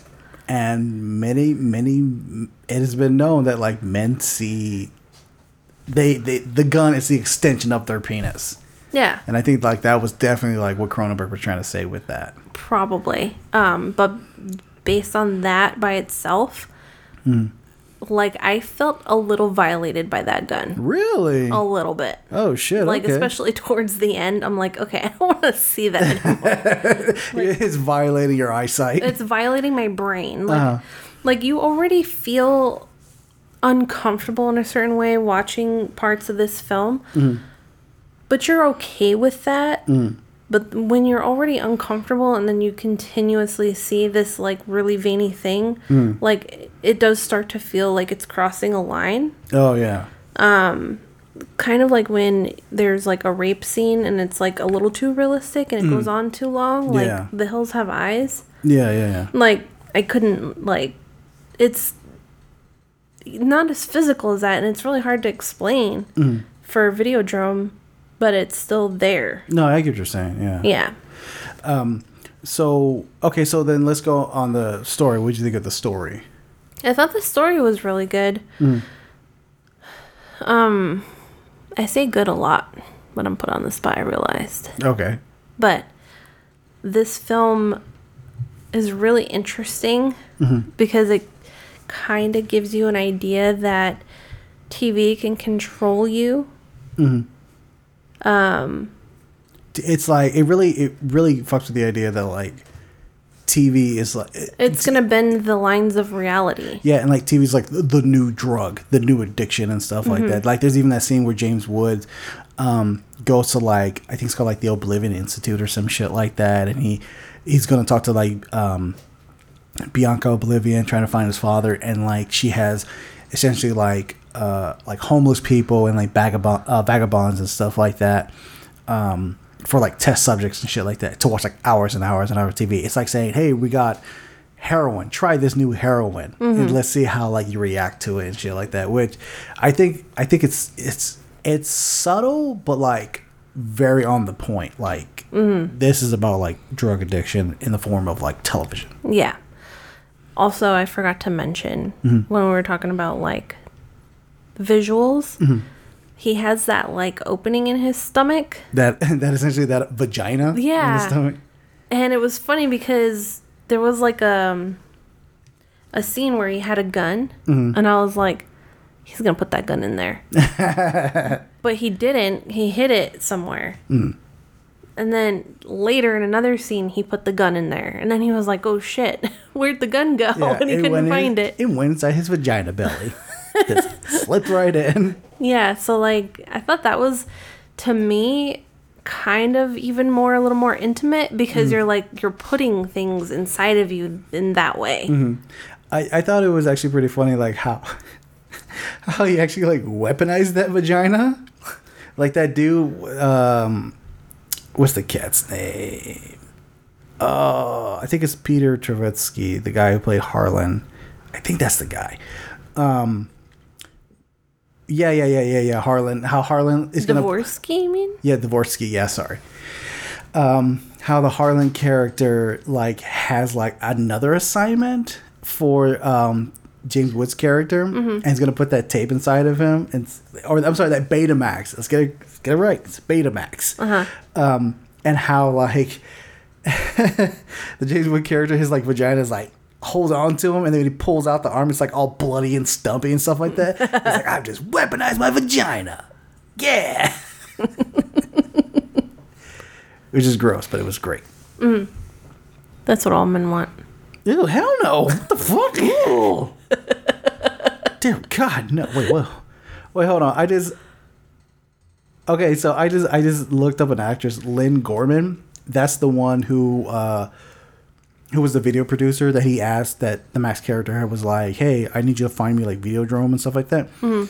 So on I just like popped up her IMDb page. It says known for Videodrome. The next movie she's known for The Nutcracker Prince. I was like, whoa, that's a diverse resume. Uh, so with um, with uh, the way how Videodrome played out, um, what what's what's your interpretation of the message of what they were trying to say? Oh, I think I said already that it's definitely like it's like a blending of Oh. reality. Like. TV can affect your perception of reality. Oh, okay, yeah, gotcha, gotcha. Yeah, Okay. Um, and then you want more of it. Mm. Yeah. yeah, it's it's it's so weird because like not that it's so weird, but it's just like how that Max character, he's like he wants more, he wants something real, and he finds that in a television. And it's fake. Yeah, and it's fake. Yeah, and, it, and it's fake. The some of the video drama is fake. Yeah. You think it was fake? No, no, no. The that room, Oh, the room oh. is real, but Mhm. they said that they made those things Mhm. to like it was almost like a um, like a medicine in a way to get him hooked. Okay. But it was he, they were you know like like Debbie Harry's character was fake. Mm. You know what Oh, I okay, mean? okay, I get you. So I like it wasn't it wasn't what they were painting it to be. Oh, okay. I get you. I get you. I get you. Okay. So speaking of okay, so painting what it what it was uh not meant to be. Um so there I I tried to like really like look because I heard suppose there was like alternate endings to this movie, right? Um so there was an epilogue that was planned, but it was never filmed. In it, uh, Max Renn and Bianca, Max Renn, Bianca Oblivion, and Nikki Brand appear on the set of Videodrome, which essentially is that room, that room that I heard supposedly like the red, like the red walls was actually supposed to be like blood, like that Mm. room was so many people die, it was just covered in blood. Uh, Bianca, sorry, Bianca and Nikki are shown to have chest slits vaginas of their own, from which emerge a mutated sex organs. This concept was also used as in one of Cronenberg's earlier films, Rabid. Um, the scene was scrapped along with many others due to cost overruns, bad timing. Debbie Harry had a stomach flu. James Wood was not available, and the sheer difficulty of executing such a special effects scene. Uh, a number of other ambitious special effects sequences were also dropped. Um, I think it did just fine without any of that. yeah, with that ending, like just kind of like what he says, and like boom, that's like the end of the movie. Mm-hmm. Um, Cronenberg uh, said during an interview uh, with uh, it was on this article I found on Criterion.com. Uh, the article was titled "Medium Cruel: Reflections on Videodrome." It was published in 2010. Cronenberg decided his original version of the of the ending as follows: After the suicide, Max, you know, Max ends up on the Videodrome set with Nikki hugging and kissing, and neat, uh, neat like stuff. Um, Neat stuff like that. yeah, neat stuff like that. Uh, a happy ending, he asks. Well, it's my version of a happy ending. Boy meets girl on the video Videodrome set with a clay wall, maybe covered in blood, but I'm not sure. Freudian rebirth Im- uh, imagery, pure and simple. Um, so the ending that we saw with uh, James Wood like blowing his brains out, Mhm. uh, or supposedly blowing his brains out, that was actually like James Wood's. That was his idea for the ending, and they like stuck with it. Mhm. So, what do you think? Um, what do you think that ending meant? Where he just like shot himself. Well, yeah, because remember, there's a Debbie Harry character, and she's just like, she's like, you're ready to move on to the next level. Your body has already been like changing, so like it's time to like leave this mortal coil and like move to the next level. I don't think there's anything real deep about it, Mhm. except like he thought he was doing something great, Mhm. and he essentially just killed himself. Really? Okay. I don't think there's another level. The, I think there is another. I, I think there was another level because of how the Debbie Harry character was like there, and then how she was in Videodrome. Um, actually, okay. So I'm I'm I'm actually making two arguments. Make two separate arguments, right? One argument is to say that like he did move on to the next level. Debbie Harry was like was like the one to bring him in to the next level, right? Um, but the, another argument I will say is that that it was all in his head. That like the the Bianca O'Blivion character was like using him and knew how to use him because remember there's that part where he goes after her and she pulls that TV and like Debbie Debbie Harry's there. Um uh, the Nikki Nikki Brand character is there and Mhm. like use that against him to be like we need you to go kill this guy now. This we gotta we you need to go kill this competition. Right. So that's the thing. Mm. That's why I like. You're like, oh, you don't think Videodrome is real? Mm. I think it is, Yeah. but I think that they're using different Betamax to like program him a certain way. Mm, yeah, yeah, yeah, yeah. I don't think that was enough for him to not do the thing that Mm. he was meant to do. Mm. But maybe he, like, was But able- maybe he's strong enough to like put it off for a little bit. Yeah, and So he was supposed to kill her, but then she's like, "No, like this is your real thing," and so she weaponizes him Mm. to go after those other people. Yeah, okay. But they had already put another program in him to kill her, and I really think it was like like a a, a message from like in Bond when he would get something and then it's gonna self destruct. Oh yeah, yeah. Oh, okay, I get you. I, I get feel you. like he was meant to self destruct after. Mm, okay, okay. Yeah, because maybe he was like a test, right? He was a test. Yeah, yeah. He was like, yeah, he's like, the, let's let's test this subject, see if we can like get him to kill somebody, and like it kind of, and this is like Videodrome maybe doing this, and it kind of backfired on Videodrome because maybe the, like the Oblivion Institute kind of saw this coming Mhm. and was like, oh, let's turn this shit around because we, because you know, our my father, you know- Basically created it. yeah, yeah, yeah, exactly, yeah, yeah. Um, yeah, you know what? I'll lean on to yours more. Yours, Yeah. yours, yours is better. Mine's crap. Mine's crap. As per the usual. Yeah, not my berserker idea, but berserker idea, but you know, whatever. No, your berserk idea is trash. No, no, it's great. It's brilliant. It's fucking brilliant. Makes sense. Paradoxes. Fuck them. They don't exist. um, okay, so we haven't done this for a while, and I just thought about it. I was like, we got to do this. Um, so this is when this is when we asked um, that scene where James Wood says, uh, "Long live the flesh." Mm-hmm. Uh, that's a very iconic scene. I've actually heard people use that term before, like "long live the flesh." Mhm. Okay, do you think it's iconic or do you think it's ironic? I think it's weird. Mm-hmm. I for it to be iconic. For okay, if I'm gonna say it's ironic, that would Mm. mean I think it's trash, and I don't. Mm. Or maybe like maybe it doesn't hold value like It, it just doesn't hold value for me. Mm, okay, okay. Like I'm just kind of like it's something cool to say, but like for how I feel like that end what the, what I feel like that ending means, Mhm. um, it kind of almost would devalue anything that that would mean because he's dying. Like Yeah. he killed himself, Yeah. so the flesh didn't live. so The new flesh didn't live, yeah. Um, okay. may, or maybe he means like the t you know the TV is the new flesh, okay, so, so like the new reality. okay, so then that's that's and I was gonna say that that's what I think that scene is still iconic Mhm. because I think that line and I said the line wrong. It's it's actually it's the the entire line is death to Videodrome, long live the new flesh. Um, with that, I think it's honestly it's iconic because it can be taken apart so in so many different ways, so many inter- interpretations Mhm. of like the new flesh, the new fad, the new thing, the new obsession, the new drug, the new political idea, the new religion. Like I think I think that I think that word kind of like gives that that's that scene cloud of like oh you can you can apply this to anything. I actually had had a little extra thought about it. Okay. So actually, I think it's iconic Mhm. because Videodrome, if you think about it, Videodrome is the first reality TV, Okay. like in that world. Yeah, the first like real reality TV. Yeah. Mhm. Mm.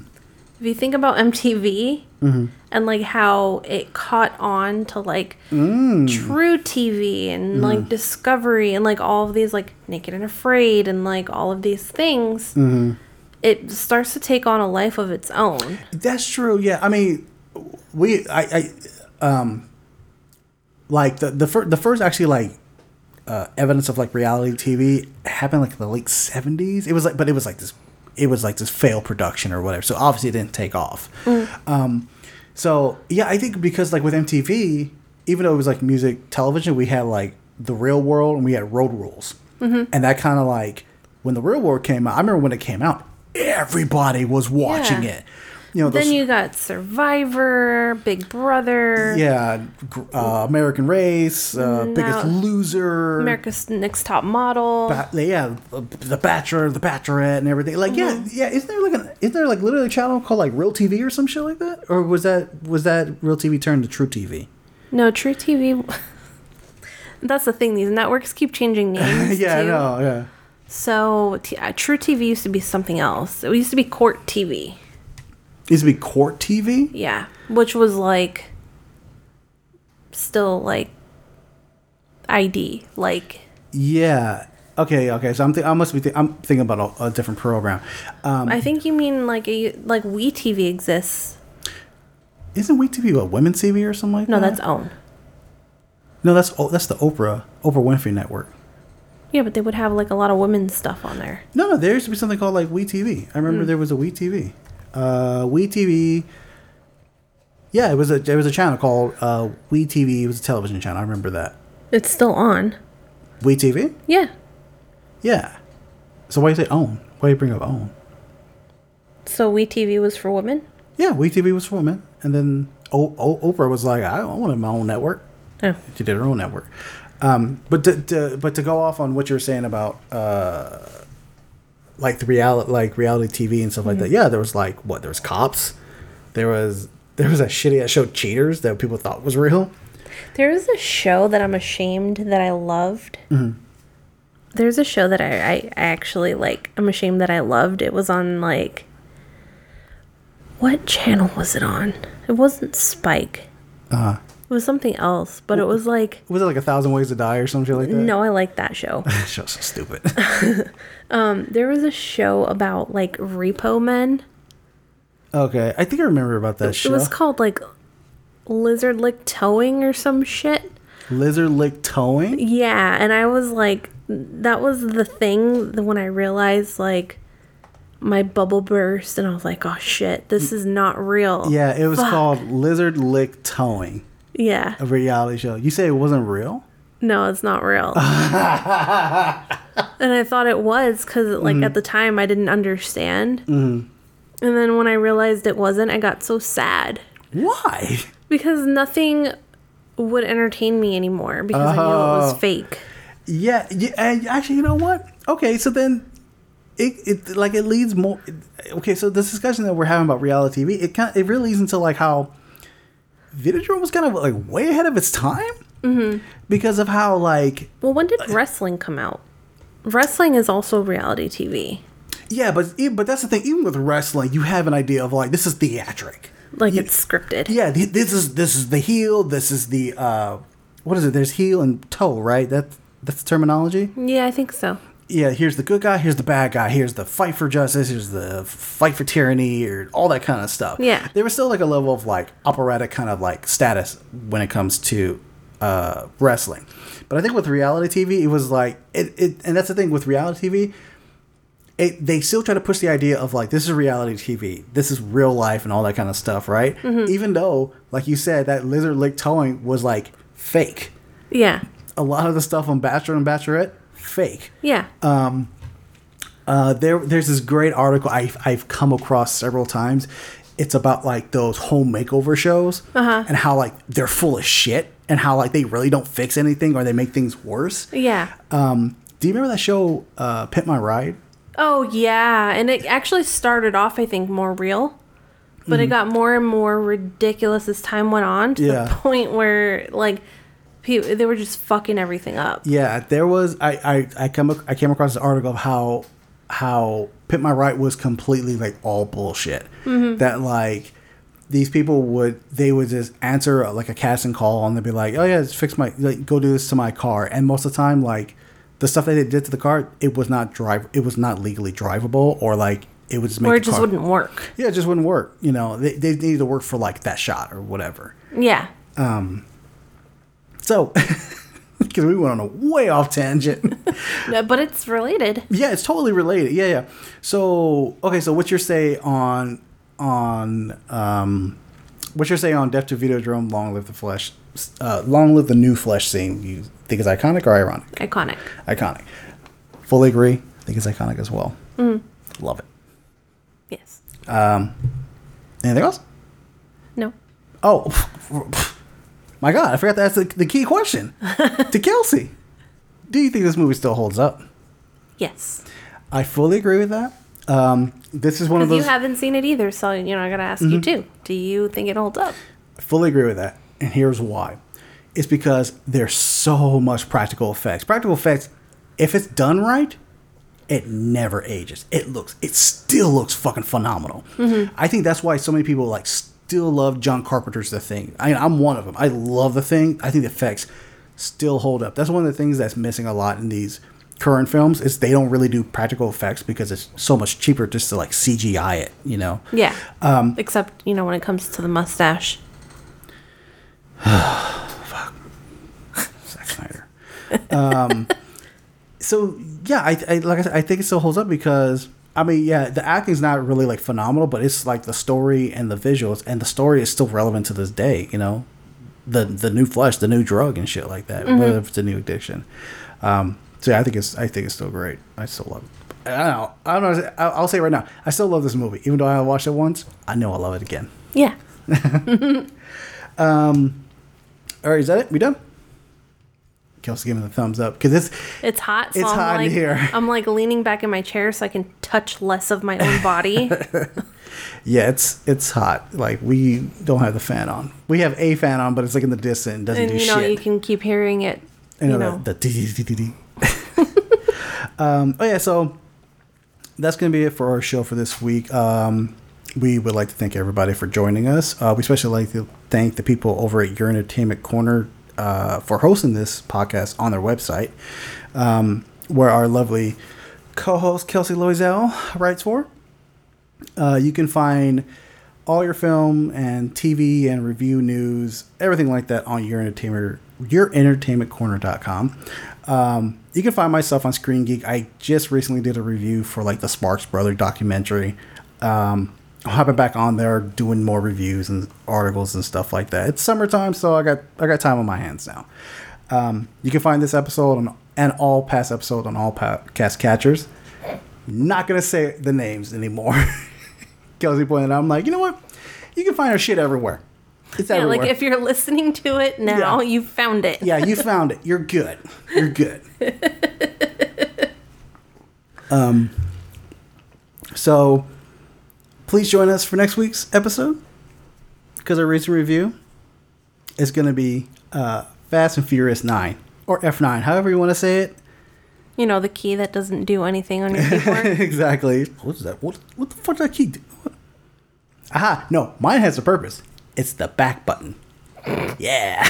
like F10 on mine has print screen, and F8 has something with like a laptop and a bigger screen behind it.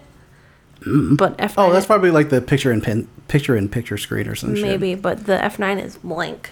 Yeah, but the F9 we're going to be talking about is, is the one about family and cars and fuck physics and all that shit. Yeah, that's what F9 is. Is like fuck physics to the ninth power. I like that. I'm gonna use. uh, We're gonna use that. nice. Um, so that is that will be released uh, in theaters on June the 25th. Um, if you don't feel safe enough to go to the theater, you know, don't don't do that. You know, be safe and everything like that. We're gonna head to the theater and check it out because we was that supposed to come out last year? It was supposed to come out earlier this year. No, it was supposed to. Co- it was supposed to come out last year. yeah, I think so. Yeah, we were looking forward to this movie for a very long time, and it's just gonna be ridiculous shit. Um, so with that, our geriatric cinematic is going to be uh, Repo Man. Um, actually, let me get the year. Lizard like towing. Yeah, yeah. so yeah, the 1984 film Repo Man. That's what we are going to be doing for a geriatric cinematic. Um, that is available to rent on iTunes, YouTube TV, Prime Video, or other VODs. Uh, the topic for next week is what the fuck is going on. Mm-hmm. Just there's a I think they still have Airplane Repo playing what, what do you mean like as a TV show. Oh, oh, I've heard about. The, oh my god, they they did reality show of fucking everything, just everything. Here's a real. Oh, I- I'm just about to say, like, why don't they have a reality show about podcasting? Oh wait, they do do that. Holy shit. um. Oh yeah, so that that is gonna be it for our show for this week. We want to um, make sure everybody you know wash up, take the vaccine, everything. We're almost beating it. Come on, we gotta get that seventy percent. Let's get that seventy percent. Let's do it. We're not gonna do I it. thought 100% was the thing that you could get. Hey, you know, you're not happy with anything lower. Look, look, look. That's just in up. college. Oh yeah, this isn't college. This is for school. At school, I gotta have hundred percent. I'm so annoyed. I got my I got my percentage grades. They're like they're like above 95%. They're like 96, 97%. And I'm so annoyed by that. Cause I want that hundred percent. I have created a monster. Fucking me years ago would have been like, oh shit, I got a D. That's passing. now I'm like, I get an A plus plus. Like I'm just. I, I should stop. I should stop because this last semester almost like fucking killed me. I was like losing it. Um, but beside, that's beside the point. Mhm. What's the point is, I'm gonna leave you guys with a nice little story. Um, so I had a buddy of mine. Um, he was dating this girl, and this girl in school was known. It was rumors going around that she was a little too close to her cousin. You know, what's the term? Kissing cousins or something like that. Yeah. You know, but it's it's it's high school. It's just rumors. Don't care. Whatever. You know, my friend liked her. Cool. Didn't care. So, buddy and I, uh, we're going to his girlfriend's place because he wants to go see her, and go through the door, and immediately she's like in the living room. Like we, my friend knows it's her. She's crying. She's just bawling, and you know, of course, he's like consoling, like, babe, going wrong and everything. And she tells him, I'm pregnant. And he's stepping, he's taken aback by this. He's like, holy shit. And then she says, and I don't know if it's yours and it's a double shock. I'm like, holy shit. So then he asks her, well, who, who else could it be? And at that moment, her, uh, her cousin comes through the door. so I look at her, I look at the cousin, I look at my friend. My friend sees me looking at him, and I just watched Videodrome. Because the next words that came out of my mouth was, You'll forgive me if I don't stay around to watch. I just can't cope with the freaky stuff.